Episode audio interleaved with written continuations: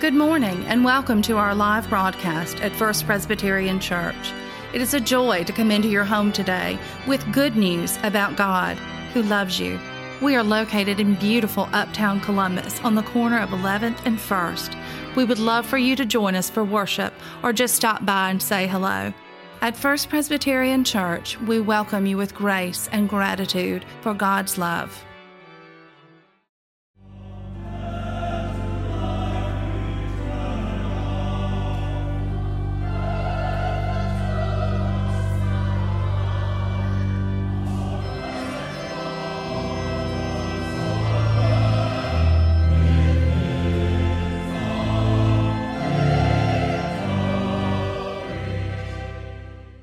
Our first scripture reading this morning comes from the prophet Isaiah, 65th chapter, beginning with verse 17.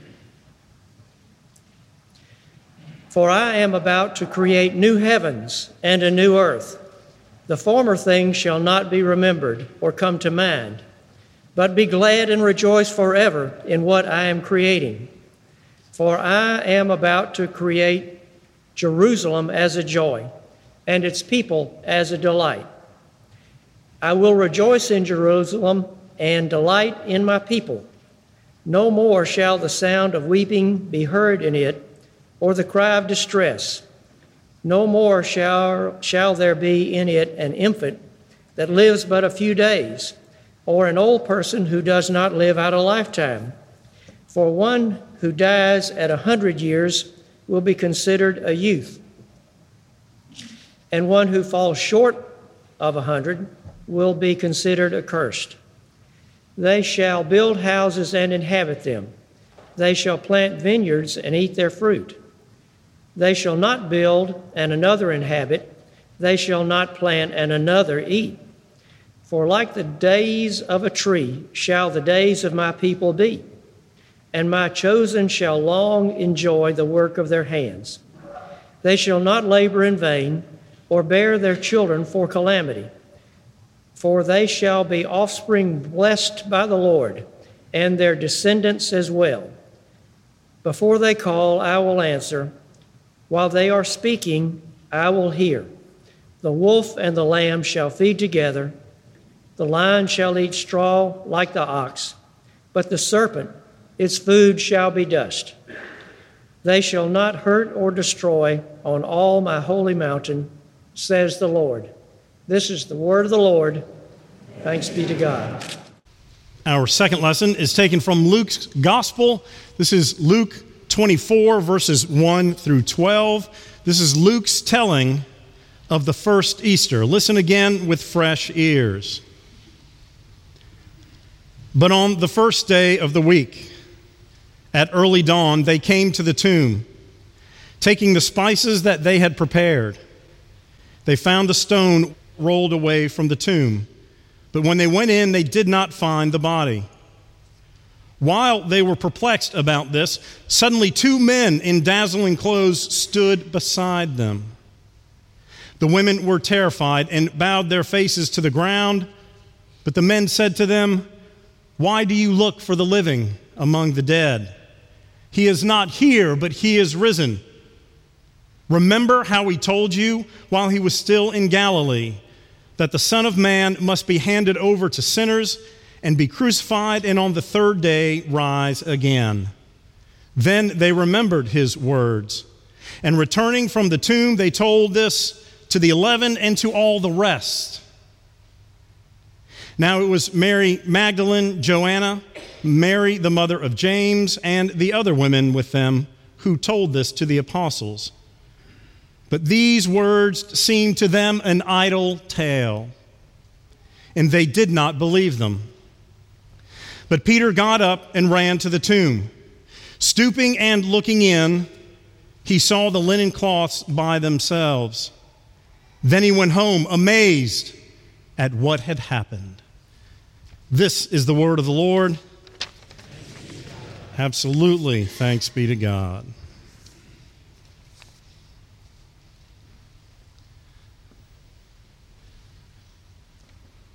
Pastor Phil Callaway tells a story about driving with his five year old son. slowly and near a local cemetery. And as they pass by, one of the graves is near the road and it had just been excavated for future use, big pile of dirt. And the son, the five year old son says, Uh oh, dad, one got out. this morning, it's about the one that got out. It is about the one that changed the world. It is about the one in whom we place our lives, our trust, and today our absolute joy and celebration. It is about Jesus Christ. So it is appropriate for us to celebrate him. So, you musical people can help me out here. We've done things like this before. So, I will sing part of a song, and all I need you is to do is to fill in the blank if you can. That's it. That's it. Ready? Songs of celebration. Would you like to swing on up? Oh, very good. I'm impressed. When the moon hits your eye like a big pizza pie. Amore, amore. Yes, thank you, Dean. I just want to celebrate another day of living, right? Good, good. We are the. Oh, good, good. And Pharrell helps us out because I'm happy, happy. And finally, from Elton John, I am fairly certain that when Jesus was resurrected, he was humming this tune in the process and then would later give this song to Elton several thousand years later. I'm still yeah, yeah, yeah. I'm still standing. Absolutely right. It is appropriate to celebrate, it is appropriate to shout. There was a pastor who, at the end of his life, had fallen ill, and his particular disease rendered his vocal cords paralyzed, which for anyone is scary, but for a pastor, even more so. We're kind of all about the talkie talkie, these pastors. So, on the Easter before his death, a few months later, he scribbles a note to his daughter. And he says, How terrible it is to wake up on Easter morning and not have a voice to shout that Christ is risen. But even worse, to have a voice and not want to shout. So today we're going to talk about why we want to shout. What does this really matter in the big picture? It's Easter, yay, Christ has risen, see you next year. It's more than that. It's so much more. So let's take a look back. We started last week on Palm Sunday. Jesus entered in Jerusalem on the donkey, already challenging the understanding of what a Messiah would be and look like. He turned the tables over in the temple, he taught. Thursday, his Last Supper that we celebrate, think about it, from that Last Supper all the way these thousands of years to, to us when we break bread in the same way, it is an unbroken chain of feasting with Christ from that first one. After dinner, went to the garden, prayed, Not my will, but your will be done betrayed, arrested. Friday morning, the false trials begin. Pilate, Herod, back to Pilate, convicted, nailed to the cross, crucified, dead, taken down from the cross, and buried. So quickly did they have to take him down as Friday sunset was the beginning of the Sabbath. They couldn't deal with dead bodies then. So they didn't have proper time to fully dress his body. They just had time to put some oils and spices on him, wrap him up, get him into the tomb until Sunday morning, which they did. Sunday morning, the women come to finish the job of fully preparing Jesus for his death, not expecting a resurrection, or they would not have brought all of the spices and things to prepare him long term for his death. And there the stone had been rolled away. They step inside, angels aren't there, nothing there, Jesus not there. Surprise, surprise, surprise. And then they come, the two men dressed in white, and they say, Why are you looking for the living among the dead?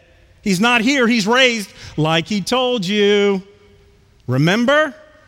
He told you while he was alive, the Son of Man must undergo great suffering and then will be raised on the third day. And they're starting to piece it together.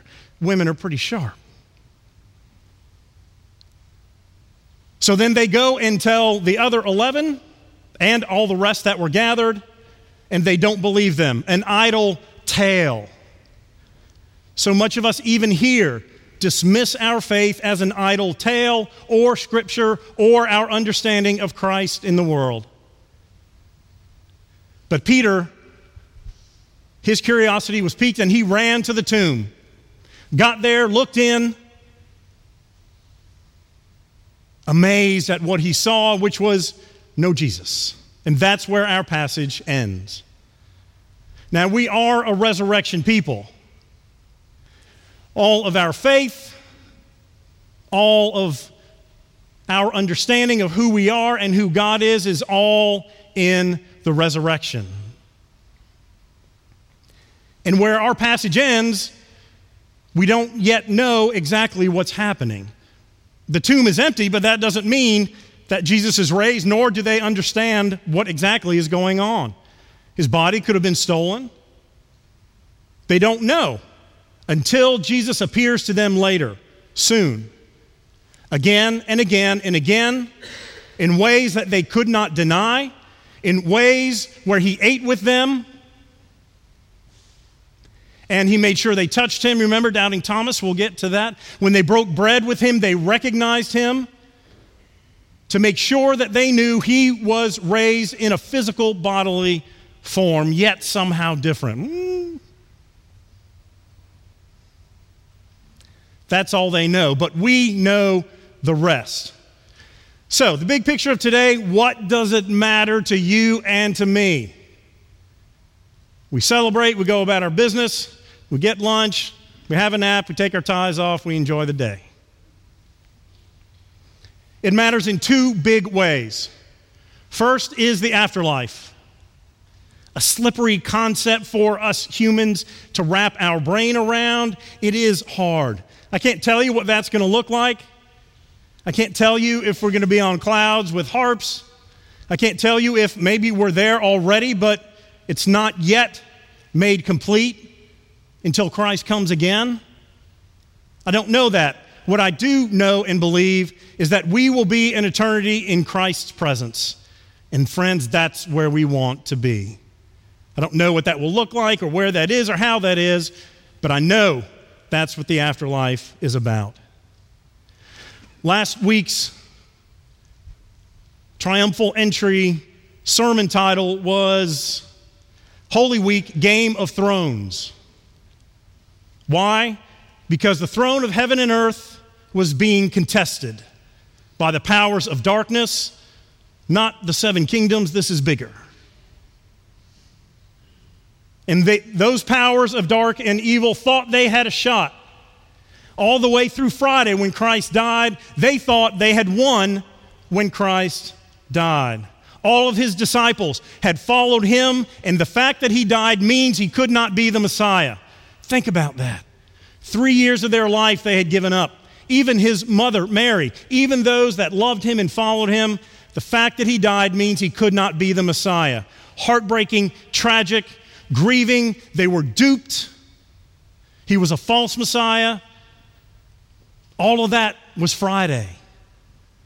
But now things have changed. When Christ was raised from the dead, he claimed that throne of heaven and earth for all time. He is our King of Kings, and nothing will ever change that. He procured the afterlife for you and for me, just what we did in today's confession. When we truly open ourselves to God, and we confess it's because Christ was raised that we are able to be forgiven and given new life. That is good and great news. You don't have to worry about what it's going to be like when we die. Think about that. It's terrifying unless you believe it. And yes, we got to die of something, and yes, it's probably suffering and painful. That part we don't have to look forward to. But we know that when we die, it is not the end, it is a new beginning, and it is Christ that made that possible. We need to rejoice and we need to believe that. Second piece the afterlife is every day. Again, the afterlife so difficult to wrap our minds around. So let's think of that as some place we want to be in Christ's presence. So what does it matter every day? If you look at your bulletin cover, you see a picture of the inside of some of the burning remains of the Notre Dame Cathedral. We all watched with horror on Monday as it burned and burned. We saw the spire go down into the body. And one thing that amazed me and touched me was all of those gathered outside that were singing hymns. Hymns to God, hymns of God's presence. In the midst of the flames behind them, they were singing hymns to God. They need a resurrection. That fire will cause people to reaffirm their faith and see that this is a holy space that is important to our life, our faith, our city, to the world. And at last count, they had over a billion dollars donated. They need that resurrection. For us to help others in this day to day life with so many tragedies, we have to allow ourselves to be resurrected with Christ so then we can go extend our hand, His hand, to rise other people into His resurrection as well. In connection with Notre Dame here in our country, March 26th and the 10 days following, there were three predominantly African American churches that were burned in Louisiana. Those churches were St. Mary's Baptist, Greater Union Baptist, and Mount Pleasant Baptist. About 30 miles north of Lafayette, Louisiana. Arson, outright hatred. And in the midst of this, social media caught wind of this in the tragedy in Paris, and they said, Let us be mindful of those in our own country, especially these three churches. They started a GoFundMe page and it topped out around 150,000. Their goal was around a million. And once folks caught on and were approached, at date, the last number I saw was 1.8. 1.8 million dollars for these three churches to rebuild, to resurrect through outstretched hands of those who understand that we have to be Christ's hands in the world. Today in Sri Lanka, their Easter six bombs went off three in hotels, three in churches on Easter. Over 200 people were killed, many more injured. We need to extend the risen hand of Christ to them that we may help them to rise more suicide bombings in Kabul. The storms that came through the southeast this past weekend, from Texas all the way to Virginia, some 14 touchdowns of tornadoes in Mississippi alone. An eight year old girl lost her life in Florida, just south of Tallahassee and Woodville, from a fallen tree. They need the outstretched hand of Christ through you and me to raise them. in Durban, South Africa. A church that was filled, a storm hit, the building collapsed, 13 dead. They need our outstretched hand of Christ to help them raise on this Easter Sunday. Of course, yesterday we celebrated the 20th anniversary of the Columbine shooting, which started an awful period in the history of our nation.